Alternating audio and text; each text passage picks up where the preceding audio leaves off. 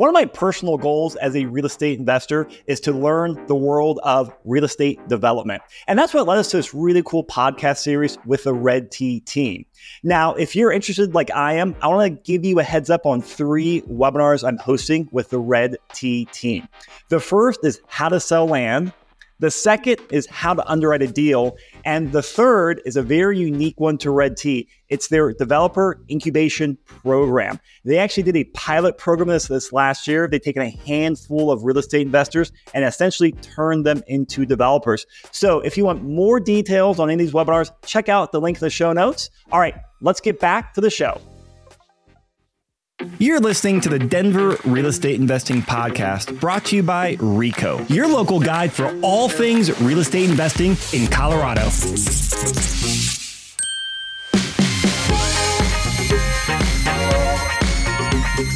What's up, Colorado? Chris Lopez here, and I have Nathan Adams with Red T back in the studio. Early this year, he came in. We had a great chat talking about his career growth uh, here in Denver him building a greener Colorado and what's going on in the development landscape scene.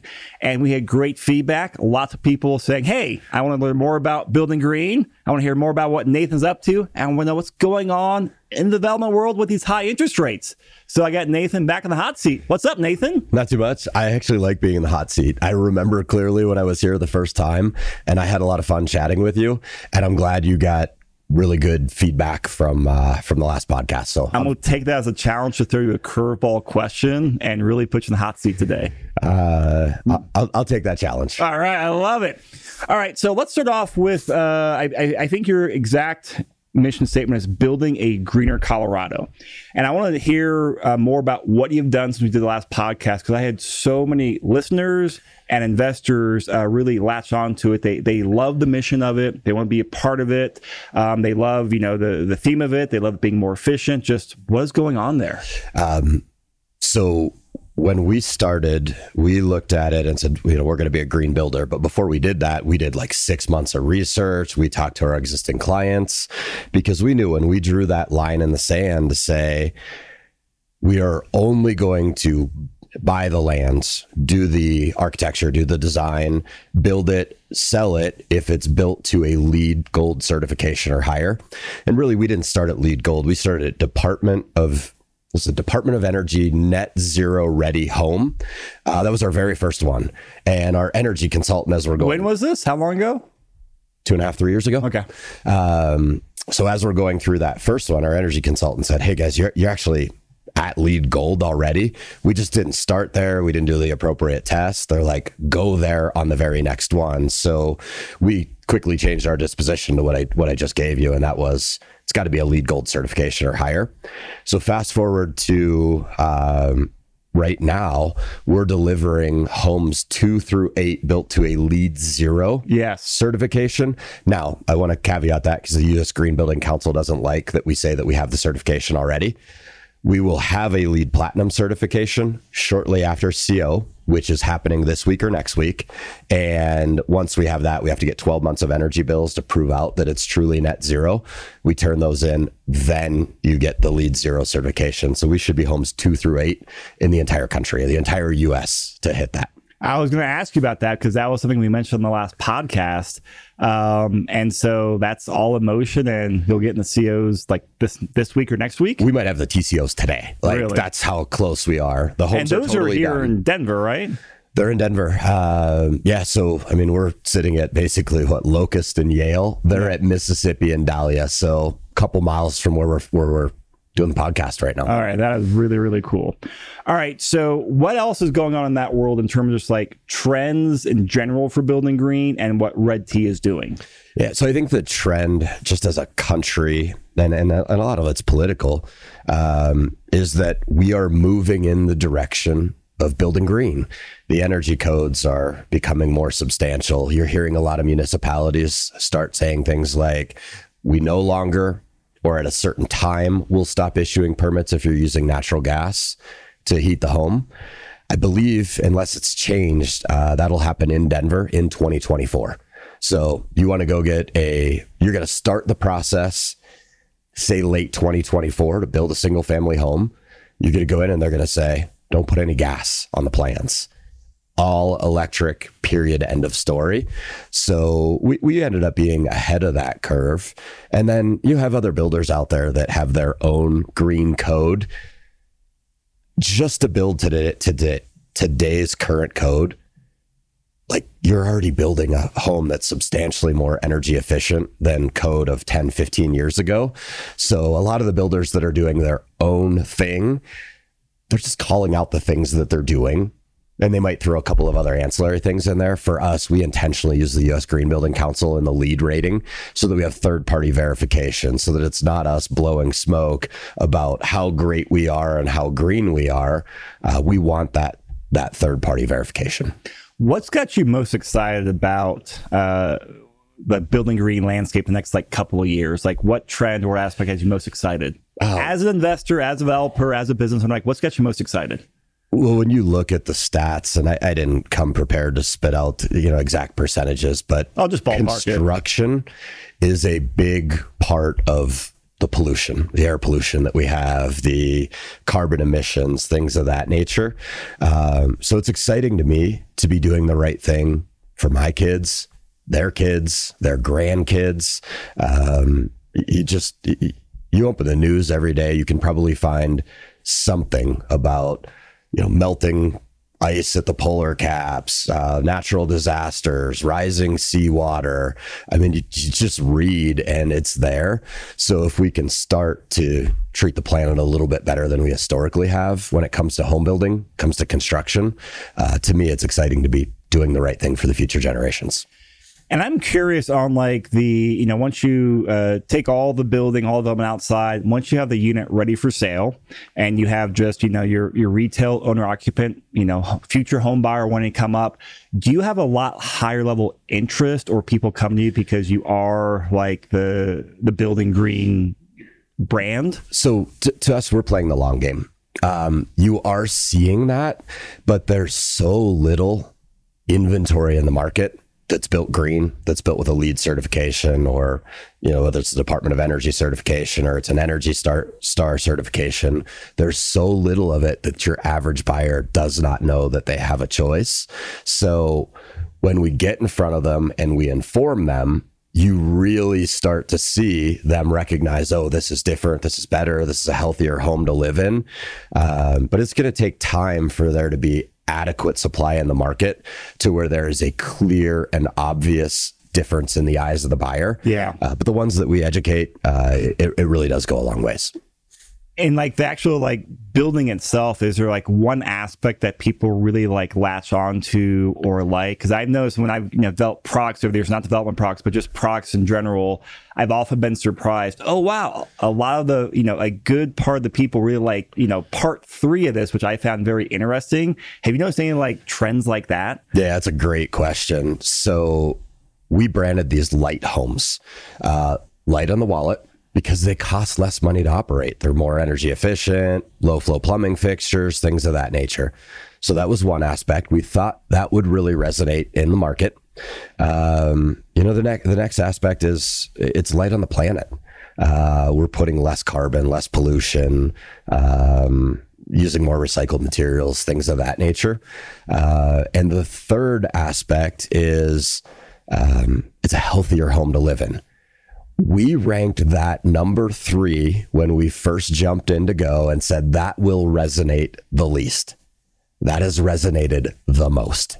Really? Yes. Uh, just in terms, I guess people are like, wow, they're, they're, they will be healthier in their home. That's what they like the best about it. Yeah. So the, the air quality inside is substantially better. When you use uh, gas to heat a home, cool a home, uh, even for your stove to cook, any of that unburned gas that isn't getting filtered out, and there is some of it, and some of the you know the chemicals that come from that. Uh, there are a lot of studies, and you're seeing more and more of this in the news now. Uh, that some of those those nasty things in the air cause asthma in children, things of that nature. So. Um, that's one big thing. And then there's other components that we put in the house that make it a healthier home to live in, whether that's smart. But the air quality has been like the, the biggest it sounds like? Uh, just the fact that it's a healthier home to live in. Okay. Yeah. All right. So uh, as we kind of wrap up this part of the podcast, I know uh, two things I want to make sure our listeners, because we have a lot of investors, people that are looking to you know buy a home as a house hack or a primary residence. We also have a lot of real estate agents that listen to our show. I know you guys have a lot of products coming online, and you also have got some really good interest rates. I think you have like bought the bigger packages where you can get people like the the sub six rate. Can you give us the the quick plug for what you have going on there? Yeah, absolutely. So um, that's universally known as a forward commitment. Yeah. Um, I started to look into these about a year ago when interest rates are on the higher side, but they were clunky and they came with a lot of risk. Um, the lenders have really started to refine that. So oh gosh, I think it was three weeks ago, we bought our first $2 million worth of forward commitments. So I'll give you real numbers because I actually know those in my head. Thank you. We bought $2 million worth of forward commitments. The 30 year fixed mortgage was at about 7.5% when we did it. We bought those down to 5.99%. So we've got a rate under six that cost to us was about seven points plus a, I think it was an eighth in origination. So it totaled up to be about $143,500 for the right to issue 30 year fixed. And I, I want to emphasize 30 year fixed. This isn't a temporary buy down. This isn't a 2 1 buy down. If you're one of those weird people that are going to actually live in the house for a full 30 years and never refinance it, your rate will still be 5.99% at 29 years and 11 months in. It's fixed for the entire life of the mortgage. So as the Fed beats the drum, rates are going to be higher for longer. Buyers start to pull back and go, you know, gosh, I um, if it's higher for longer, a, a temporary rate buy down is cool for a year, but then the rate goes up and I'm saddled with this ugly rate in the sevens or maybe even in the eights yep. that I don't like. So we see the thing that sidelines sidelines buyers the most right now um, as affordability, and that's driven by interest rates. So if we can remove that as an objection and give them the ability to actually afford the home. Um, it's huge and it's been a big differentiator for us in selling property. Uh, literally, while driving over here, I learned of two likely sales that are coming today, and they're both driven by the forward commitment. Oh, awesome. Yeah. So if people want more details on there, is the best place to go to the website to see inventory, or do you have a point of contact for that? I would say they could go ahead and reach out to me. Okay. Um, my email address is nathan at redthomes.com. Uh, you could probably put that. Oh, we'll put it in the show notes. Yeah, put it put it in the show notes. And um, they're welcome to reach out. I've got a flyer, so it's really easy for me to send back a flyer. Uh, we've got 33 homes that qualify under that right now, and we're going to keep buying the forward commitments. It's a capital intensive deal, and it it takes a chunk out of the bottom line. But there isn't a buyer out there that gives a crap about my bottom line. Nope. So I care about them, and I care about the homes being affordable enough, attainably priced enough for them to be able to pull the trigger.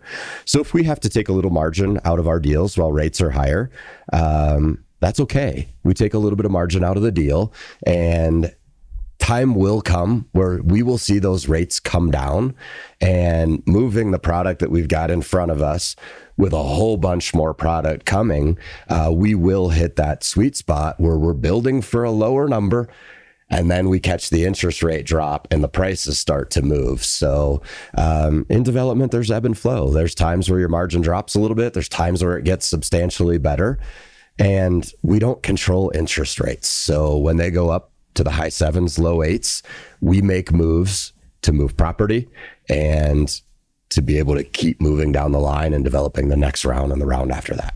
That's great. And you kind of like led on the next section I want to talk to you about, which is what's going on in just the development landscape. Uh, I mean, you know, everyone just freaking out a little bit over the high interest rates. And I've I've really gotten to know your chief investment officer the last couple months, Paul, and he has he and I have nerded out some, not as much as I wanted to, just on what's going on in the landscape world. And like hearing Paul talk about it gets me more excited. Yeah. So I kind of hear your your macro view of what's going on and what you're seeing because it seems like uh, developments is a really really great investment right now. Yeah, and I'll give it to you from two perspectives. So if you're just a buyer looking at buying. Um, what do you want to do? Do you want to buy now? Well, you can have an appraisal contingency, you can have an inspection contingency, you can probably get some concessions out of the seller, you can negotiate a little bit, and you're not going to be out there every Saturday and Sunday writing 5, 10, 15 offers before you finally get a home. Or are you going to be with the herd and be foolish and wait until everybody signals to you, hey, now's an okay time to buy? And all of this wave of buyers that are sitting yep. on the sideline comes out while we have really low inventory and it's a, a, feeding frenzy all over again. So I would look at at that avenue and say now's a really sweet time to buy. We're also looking at it right now and saying now is a pretty sweet time to be looking at land not necessarily pulling the trigger, but we know that is coming pretty quickly. And what I mean by that is they're not, if you have 100 developers, not all 100 are buying now. Two years ago, all 100 were buying. Probably 75 to 80% are on the sidelines and they're really? waiting. Yeah. That may have pumped the brakes? Yeah, they're waiting for things to become a little bit more certain. Or they will say, We're buying. But in reality, they're looking for blood in the water. They're looking for the best deal that they've ever seen. And what's interesting is um, I heard the stat yesterday and I haven't validated it yet, but year to date, we're negative 1. We've lost 1% of the real estate values. Well, the average value of a home in Denver is in the mid sevens. So we lost $7,500 off the value. We're not in this free fall. Things aren't cater or cratering. So to me, it's a really good time to be looking. And we are still buying, but we're being intentional about being slow and deliberate so that we can understand just how motivated the seller is to better inform us as to what our offer needs to be. Two years ago, we competed on every deal we bought on market, off market. It didn't matter. Um, that's not the case right now. Um, we don't have competition on a lot of the deals we were looking at. We had a deal that worked for us at 750 uh, for uh, partially more than half entitled townhomes, and it worked. And we didn't pull the trigger, but we expressed interest. Seller came back to us after a price reduction and said, "You guys are the right buyer. Just buy this thing for 600. Like I, I, I'll take the price down." And we said, you know, we're watching a couple of comps. We're still very interested. You know, when these comps move and we have an understanding as to what price point our end sales will be at, we'll get a little bit more comfortable. That seller was very motivated and grew pretty impatient quickly. And he came to us and said, guys, I'm willing to take a loss. We just buy it for 500. We pulled the trigger when it gets 500. Wow. So, really? yeah. So we're being intentionally slow and deliberate in feeling out the situation. Two years ago, if the deal worked, I'm looking over the shoulder of the acquisition person going, type that contract faster, get it in the seller's hands, get it tied up as quickly as as we can. And back then, we looked at uh, deals when things were really hot. If you're hitting a 17% gross margin, we were taking a hard look at that deal and probably moving forward. So when you say uh, 17% gross margin, that is, what do you mean by that exactly? Oh gosh, that's your um, I think it's your sales divided by your total costs and spits out what your margin is. And I might have said that in reverse. Okay, so just total like, hey, once everything's said and done, yep. Uh, once you sold it, you'd be about seventeen percent margin. Everything you bought it, put into it, costs, labor, fees, all that stuff. Yep. Okay, about seventeen percent gross margin. Now, and now, I mean, we don't even look if it's under twenty. So we're three points higher before we'll even look at it. Um, most of what we're moving on and offering on, we're mid 20s. Uh, I just put a deal under contract last week verbally under contract. I don't actually have the written contract yet. It's a unique deal. It's a wholesaler who is actively tying up a property. Mm-hmm. They came to us and said, Nobody likes this deal because you have to keep one wall in order to be able to build the duplex here. And I looked at it and I said, Well, I actually understand Denver quite well. As long as it's currently recognized as a duplex, we don't have to keep a wall. We can take the whole thing down. 34% margin on the deal. Wow. So we double what you were seeing a year ago. We don't see stuff like that. Uh, those are few and far between. So that was a really easy one to say. I don't care what the environment's like. That margin's outrageous. We pull the trigger, we tie that thing up. So verbally committed, uh, have confirmed via text message. I'll actually have the contract Friday or Monday and uh, get it fully executed then. Now, from my like uh, very simple understanding of the world of development, it seems like you have two big factors in your cost. One is like the cost of land and the cost of construction, the materials and labor. And I know, you know, construction costs just been, you know, crazy the last couple years since COVID. has has that stabilized? Are you seeing the deals coming from hey land values dropping, or where where's the margin coming from? A little bit of both. It's stabilized. Um, some categories have come down for construction. For construction, okay. Yes. So, like, here's an example of something that happened for us um, late last year. It's a lot of fear and panic in the market in November and December. Mm-hmm. National home builders really pulled back. Um, you heard stories like they went to the land developers and said, if you don't cut the price of the lots in half, we're not buying. They went to the subs and said, unless you cut the cost of the labor by X percent, I think that was around 10 or 15 percent, then we're not going to do business with you right now. Um, chased a lot of subs away. We were paying 17 $18 a foot for framing. Um, there were some framing contractors we had our eye on, but they wouldn't work with us because they were doing so much work with the national home builders. We're now doing framing for $9.50 a foot. Really? Yeah. So we saved eight, nine bucks a foot just in one category because there's less construction right now two years ago, the national home builders had these guys so busy and they were, you know, moved from this house to this house to this house and they had a big long line of work. And in order to keep their crews busy, um, they had to come and work for us, mm-hmm. uh, which was great because we really wanted to court them and to bring them in because uh, they were capable of doing things at a lower cost. So, a lot of materials haven't really come down, but we have picked up savings uh, in a couple of categories in labor. So, if anything, I think we're act- actively building. Well, not think, I know we're building for a little bit less right now than we were two years ago. Wow. Okay. So, that's great news. So, construction costs go down a little bit, and then you're seeing softness in the land value as well.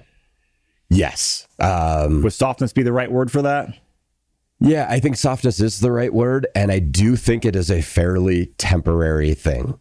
As soon as All there's a break out your crystal ball, yeah, so start cr- talking crystal ball. It's a uh, it's a little foggy right now. Uh, I've been doing this for 19 years, um, and I w- would say up until the start of COVID, I always had a really good handle on it. I knew what was coming. I knew what was happening.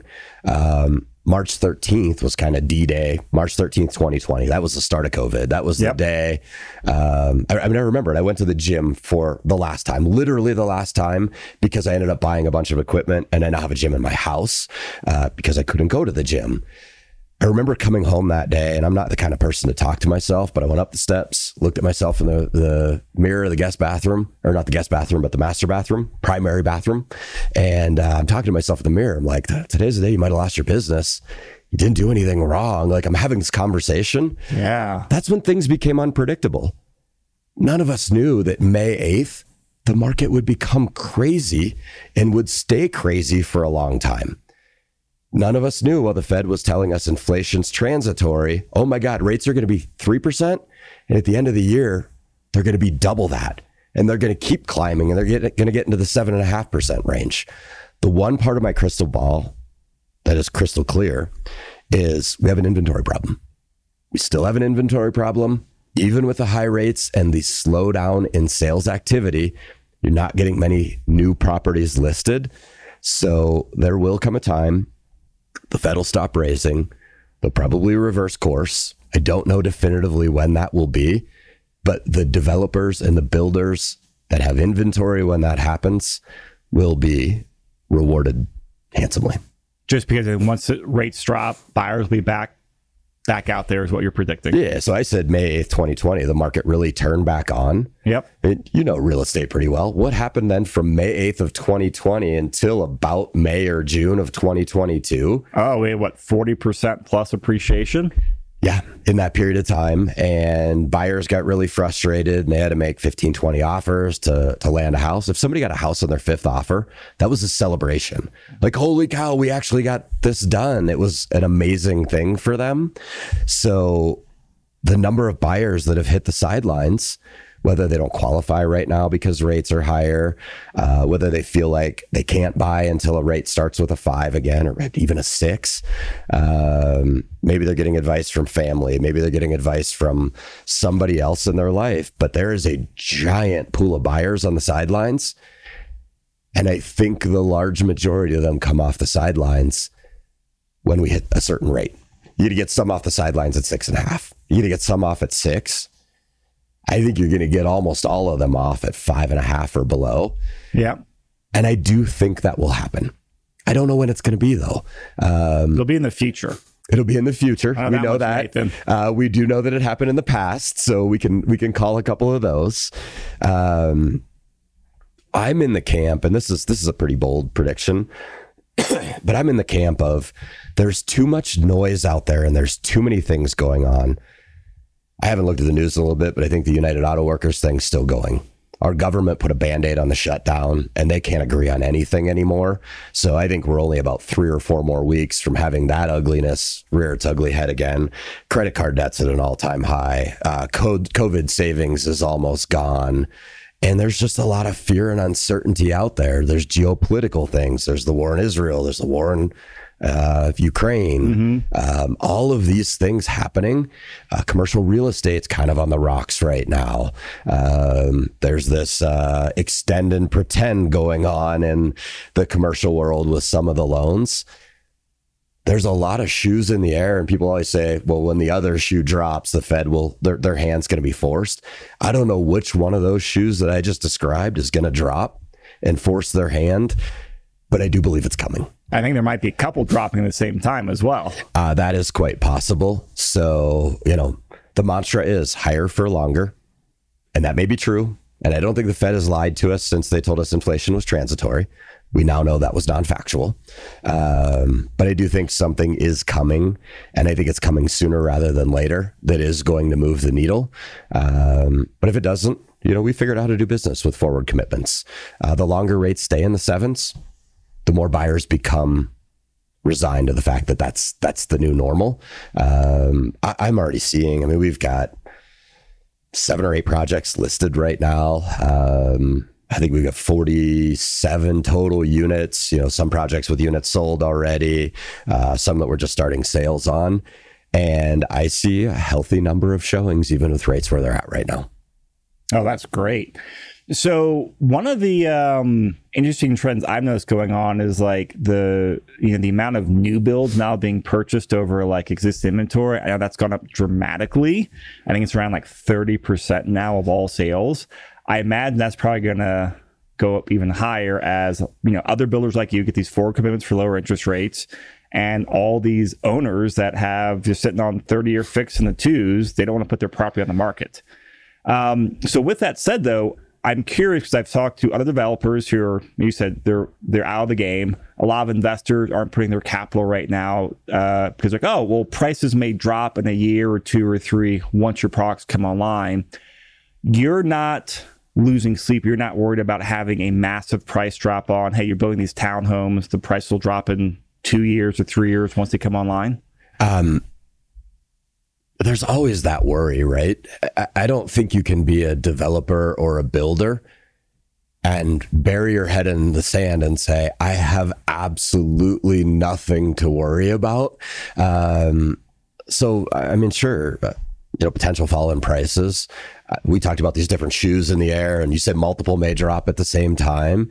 I mean, I don't know what that does economically. You listen to a guy like Robert Kiyosaki, and I might not get this prediction right, but he said something really far out there. And he said the worst case scenario is a civil war, and the best case scenario is a depression like we've never seen before. Stuff like that. I mean, I look at him and I'm like, you're just trying to get attention. You're, you're just in the media, you know. You were very popular once and you're a little washed up now, and you say something really audacious to to, to, to get out there in front of people again. Um, but things like that, when you hear it, they don't just go in one ear and out the other. They rattle around in your head for yeah. a little bit. So when you hear really crazy stuff like that, it, it does make you think. Um, so I wouldn't say that I'm not worried, uh, but I am extremely confident in the fact that we haven't built enough homes. We have an inventory problem, and that is going to persist for a long time because every single day, the municipalities make it harder to get permits the NIMBY problem grows more and more. So if you're trying to do a, a rezone, uh, you know, we're, we're doing one right now. Current land would yield four single family homes. Uh, we have industrial as a neighbor. We have a park. We have another bit of industrial, and then we own the land moving in the other direction. So we don't have any immediate neighbors, and we sit at the bottom of a hill. We're trying to rezone that to build 26 townhomes because that is a more attainable product. We need more of it. And this particular neighborhood doesn't have a ton of it. And we're up against a battle on that. Um, it seems like every time we do something where the neighborhood organizations, the general public has the ability to have a say, they come out with a negative stance. So when you have all of these headwinds, it means that you're not going to build inventory at a quick enough pace to solve this thing in three or four years.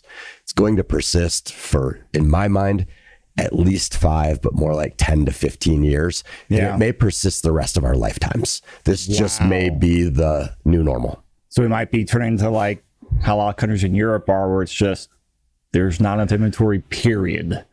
Wow, that would be that would be sad, but I don't disagree with that being a potential. So I want to go back and and talk about um, kind of like your your view on like, hey, you're you're. I know you have those concerns, but obviously you're still very bullish on the long term of developing. Hey, if we do projects now in a year, two, three years, you're gonna be able to hit, hit those numbers because I mean, you're still in the twenty percent buying, not sitting on the sidelines. Plus, a few months when we got caught up, like you're going into like scale mode for Red T. Uh, I mean, to I think when we caught three or four months ago, the two main takeaways you were like, "Hey, I hired a new CEO to start, so we can go go big time." Yeah. And you had this massive printout. I was like, "Hey, what deals in the pipeline?" You're like, "Give me a minute, I'll be back." Then you came out with an amazing printout with I don't know, three thousand or four thousand like units across like I don't know, 1800 rows on there. It was just like boggle my mind. So like, obviously you're, you're very bullish and putting your time and more money into like the long-term growth development in the short term and long term. Can you tell us more about what you're doing from a business angle and also what you're doing to like build that pipeline of deals? Cause I found it so fascinating. Yep. I wish I had a better memory so I could remember everything that you just said. So if I miss in a couple of areas, just uh, just remind me to speak to it. So um, overall for us, um, you know, buying at that higher margin, it does insulate us a little bit. We do have some downside protection. I mean, if we're buying the deal I described, we bought two x the margin we would have bought. That means things can get ugly for us, and we still come out looking decent. So, and we've gone through some ugliness, right? Uh, June of 2022 to January of 2023, uh, whether you're looking at Denver County or you're looking at the metro area, we dropped uh, 17% in one and 14% in the other. We've since recovered the majority of that. The projects that we've closed out during that time were not losers. They were lower margin than we anticipated. But when you buy right, you do have the ability to experience a little bit of pain on the construction side if it comes, and it does from time to time. And you have the ability to absorb some price reductions. In fact, one project, we sold our first three units prior to June of 2022 in the eights. We sold the last seven units in the low to mid sevens. We still came out profitable.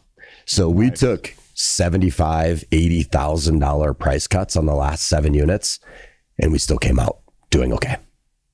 Wow. That was really a good deal. Well, like I said, buy right and you have the margins in there. Yeah. So I want to dig into uh, the business side, and, and I say this out of, out of respect, and it's a little bit of jealousy too, because when we met, you, were, you, the way I interpret it, you were like, "Hey, I have gotten to a point in my business and my career where I can now fire myself as a CEO, go hire a professional CEO because your your superpower is deal making and putting deals together." Yeah. You know, hey, you run the business, but I say your superpower is deal making. Can you talk about that? Because a lot we have a lot of entrepreneurs and business people that listen to this. Yep. And I've mentioned a few people, and there's a lot of intrigue. Yeah. So I, I started into this in 2005.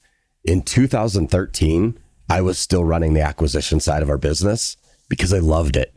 Um, I was good at it and I had a lot of fun doing it.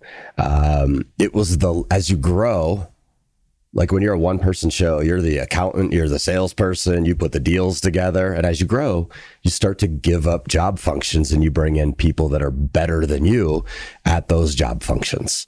So I gave up acquisitions in 2013. Uh, fast forward to, gosh, it'd be sometime probably late 2022 or early 2023. I jokingly said to somebody, I should replace myself as the CEO and I'll run our acquisitions department. And we kind of laughed about it. And the brain works at night while you're asleep. I woke up in the morning and I thought, maybe that's not a joke.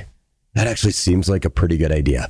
and had all these other things going on. We were going through uh, rezoning in Arvada, contentious. Um, like I talked about a little bit earlier. Mm-hmm. And I remember this distinctly. I was in front of the house that we were rezoning. We were having a community meeting. Um, this woman who probably weighed 75 to 80 pounds more than I do looked at me and told me that I was lazy and I wasn't doing enough and I wasn't putting in enough effort. And it took everything in my power to bite my tongue and take the high road and not say anything. And I did. And I drove home that night and it, it was eating at me that I wasn't seeing my wife and kids as much. And I was spending time with people that were saying nasty stuff. You don't care about the neighborhood. You're being lazy, just whatever it was.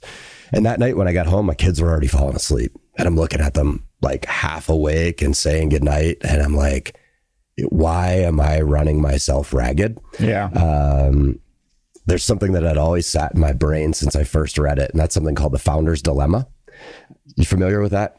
Uh, yes, I think I am. I'll tell the audience yes. so that so that I want to make sure I'm remembering the same thing. So the founder's dilemma, and I, I might not get it perfect, but there are people, and this applies for me, that are wired in a way that they're great at starting a company and they're great at the early stages of growth.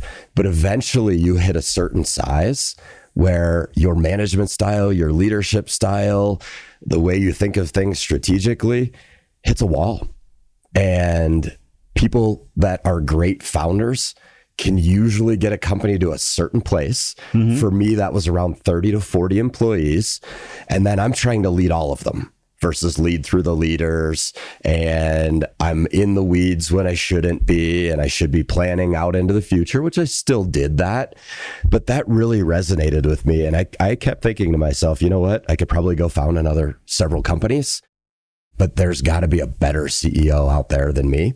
And I literally said this out loud. I said, I, I don't know that there are any more than maybe two or three people in all of Denver that can do acquisitions better than I can. But there's thousands of people out there that could be a better CEO than I could be. So it took a little humility to make that decision. I made it so I could see my family more. I made it so that the company could grow and go to the next level. The guy that we brought in as a CEO, uh, his name is Vincent. Um, in his last role, he played a, a key role at the executive level, taking a company from about 50 employees in two markets to eight different markets and I think north of 210, 220 employees in about a four year period of time. And I sat back in my seat and said, that is exactly what we need. And we went through a gosh, probably a three or four month process, multiple interviews. He's courting us, we're courting him, uh, feeling each other out. Uh, we pulled the trigger. His first day was, uh, first day in the office was July 5th. And uh, we are fully in transition mode and we have big plans for growth. So if you go back in time just four or five years ago, we did all of our new construction in Denver and Denver only, Denver County, because we knew the ins and outs. We knew the people. We knew where the, you know, the the potholes were, so we could avoid stepping in those. And then we branched out, and now we're in Aurora, Arvada, Lakewood, uh, unincorporated Adams County, uh, unincorporated Jeffco, Golden. So the last five years, you started in the Denver Metro. Yeah. So we went okay. from just Denver County to Denver Metro. Um, as it sits right now, um, in Q4 of 2023, we'll close on a project in Berthoud. So now we're developing in Northern Colorado we never had Leadville on radar, and uh, we happened to come across a unique opportunity to pick up uh, 28 townhomes that have been used as rentals since they were built in the early 1960s that somebody replatted in 2006. So we're now going to go forward in Leadville, buy this property, got some renovation work to do and we'll sell those units off individually and we'll sell them in the high 300s which if you're in any of the mountain communities um, product sub 400 is few and far between. Uh, so for us that's now three markets inside of colorado and uh, our disposition is once we've done those well which should happen in 2024 uh, we will look to move regionally from there. Wow so we're on a decent decent growth trajectory right now. What what's the what's the long term vision? So the long term vision, uh, and I'll call long term five years. Five years from now, we're in somewhere between five and eight markets. recognized as a regional builder and doing significant volume in each one of those markets. Right now in Colorado, we're, uh, as we sit here today, 608 units of development at some stage of planning, construction, or for sale. Um, take that and then you multiply that by maybe five or six more markets, and we're doing substantially more business than we're doing today. Wow. So I, I'm really just curious as a, like a fellow entrepreneur. Um, I imagine this was a, you know a very yeah, you know, humbling, emotional, all, all sorts of to go through. Did you ever expect you'd be able to like hire a, a CEO better than you and, and kind of like step away from the company, let it grow on its own and really focus on like your superpower? I never really had it on radar. I was really focused on running the business and growing yeah. the business and having a great environment for our employees to work in. So it it really wasn't on radar until that day that I jokingly said I should replace myself as the CEO. And my brain kicked it into overdrive that night while I was asleep. And uh, the wheels were in motion. Next thing I knew, I was making a pros and cons list. I was talking to people in my life that I really value their opinion as to what they thought of the situation. And uh, a, a, really good friend of mine, also a mentor, a bit of a business coach uh, named Jerry he said to me, You made a pros and cons list. This is real. The first time you said it to me, I didn't know how real it was. And then when you made the pros and cons list, he's like, I know you well enough to know this is probably going to happen. And so, what uh, what month was this? Did you have this Joe pros cons list? I'm going to give you a quarter. I think it was okay. Q4 of 2022, and we're presently in Q4 of 2023. So, in a year's time, I made a joke, realized it wasn't a joke and that it was serious. Did a little bit of soul searching to get comfortable with the decision that I was about to make. And then I started to talk to people about it. I never had to post the job. I ended up getting, I think, four, four or five referrals. And one of those four or five stuck and ended up being the guy that um, has taken the reins of Red T. And uh, we're in the thick of the transition, but we're, I thought it was like a 60 day transition, and what a mistake I made. It's going to be a six month transition. Naive Nathan there. Yeah. Huh? Well, I mean, I've never done this before. Oh, I know. so, I mean, I went in with a set of expectations that were inaccurate, and uh, the transitions caused me to work more hours, work harder. Um, but I know what the light at the end of the tunnel looks like. And uh, it's probably getting closer too. Yeah, it is. So we're three and a half months deep in that transition, and and we're now looking at each other going, it's about six months. And there's some things that he's already taken the reins on. He's off and running with. Um, and if I had to put a percentage to it, he's probably 50, 60, 70% off and running. But the other 30, 40, 50 that we've got to get up to speed on is a lot of brain dump from me. And it's, uh, You've heard the saying before uh, you're drinking through a fire hose. It means you're learning a lot at one time. I've been saying that Vincent's been drinking through two fire hoses at the same time um, because there's 19 years of of knowledge of how we run the business in my brain and I've got to get that all out and into his brain. And there isn't a fun little wire to connect one ear to the other and it just downloads yep. at a high speed rate. It it just has to happen organically through time. So we're doing really well. I'm happy with the transition so far. Uh, and I'm also excited for him to fully take the reins and then I fully sit in the acquisition seat versus like I got one foot in and one foot out right now. Uh, but even partially in the seat, we're still making deals come together. Yeah, it's been it's been fun to kind of like just watch transition transition. But I think uh, a while ago I was, hey, let's catch up. You're like, hey, give me a week. I got I got Vincent starting in like nine days. Let's catch up then. And so I kind of got plugged in then and, and got to know more about the business. Got to talk with Vincent, who is an A plus player. Um, that guy's legit. We're having a podcast too to talk business because that I think it'll be fun to do. Um, but in terms of just like general like entrepreneurship scale, we've like a lot of fellow real estate entrepreneurs on here. Any like tidbits or advice you give people as you've scaled or looking back over the last like what 19 years of growing the company? Like, what would you go back and tell uh, a younger Nathan? Yeah, so something I, I think uh, I would say, in being humble in this comment, I think early on my ego was in the way a little bit. So it's like, hey, I'm doing this and I'm doing it well and we're growing and we're adding employees and we're adding deals and we're profitable on the deals. And um, really, for the first 13 or 14 years in business, I didn't really have a business coach. Didn't really have, uh, I mean, some mentors here and there, people that had been there before me. Do you have a business coach now? Uh, I, I do, yeah, okay. um, absolutely do. So uh, it was five or six years ago that I, I thought to myself, you know what? If I'm going to continue to sharpen my skills and we're going to con- continue to grow, um, I've got to get people that have been there, done that before, and and I've got to get new knowledge and a new skill set and i've got to figure things out um, at a higher level than i've ever had to figure them out at before.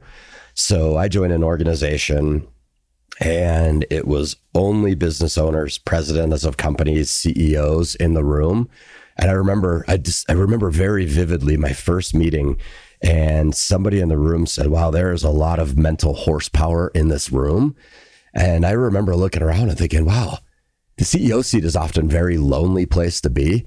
Um, you don't have a boss, you don't have somebody to go to, you don't have somebody that's holding you accountable.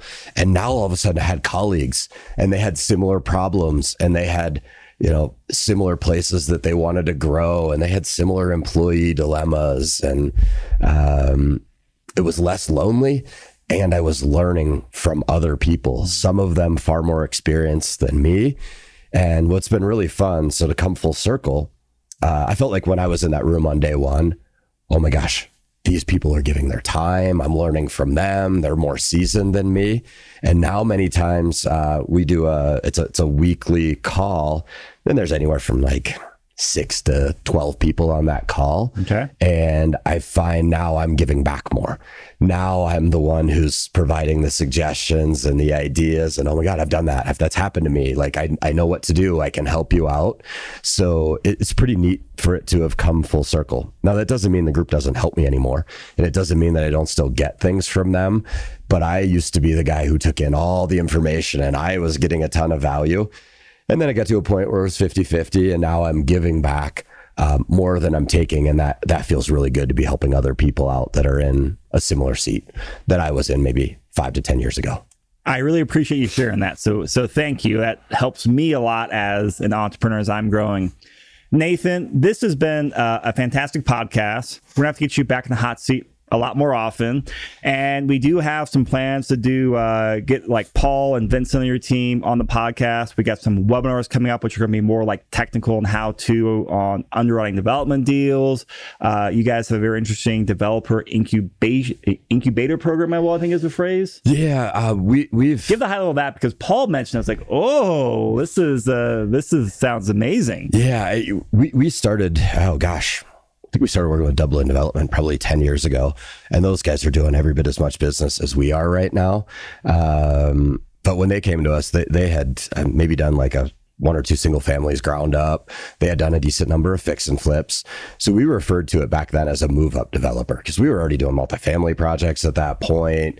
We had a good number of deals in the pipeline under construction, had already sold some some units, and uh, we had made mistakes along the way, learned from those mistakes, and we started really working with what we called move up developers. And now Paul refers to it as like a developer incubator program. Yes. Uh, but we're working with a decent number of people right now um, that have done just fix and flips or small projects, and we're taking them to the next level. So that's really rewarding for me.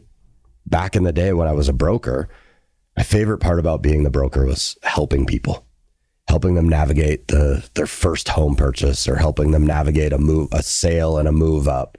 Uh, and i really missed that. So now being able to help somebody that's a newbie developer i mean it's not the same exact thing but it's still helping people. It's understanding what their goals and objectives are and providing the roadmap to get there. And in some cases we're providing um, the property. We're finding the property for them. We might be doing the architecture, doing the construction, handling the sales and marketing. Um, a good number of people that are in that incubator program, as Paul calls it, they're utilizing us for every different skill we have in house. Yeah, when he uh, when he told me about it, I, I thought that was so cool. Uh, and I know so many people want to get into development, and sounds like this is a perfect way to kind of like learn, be around the right people, and actually get a, a project done. So we have a webinar on the books for that, not in the calendar yet. So either check the show notes or if it's not on there, shoot me an email. We'll get you that uh, webinar it comes out sometime, I think, in quarter four. But very exciting stuff. Nathan, thanks a lot, man. Great catching up with you. And we'll talk to you a lot more here on the podcast. I had fun being here today, Chris. Thanks, everyone.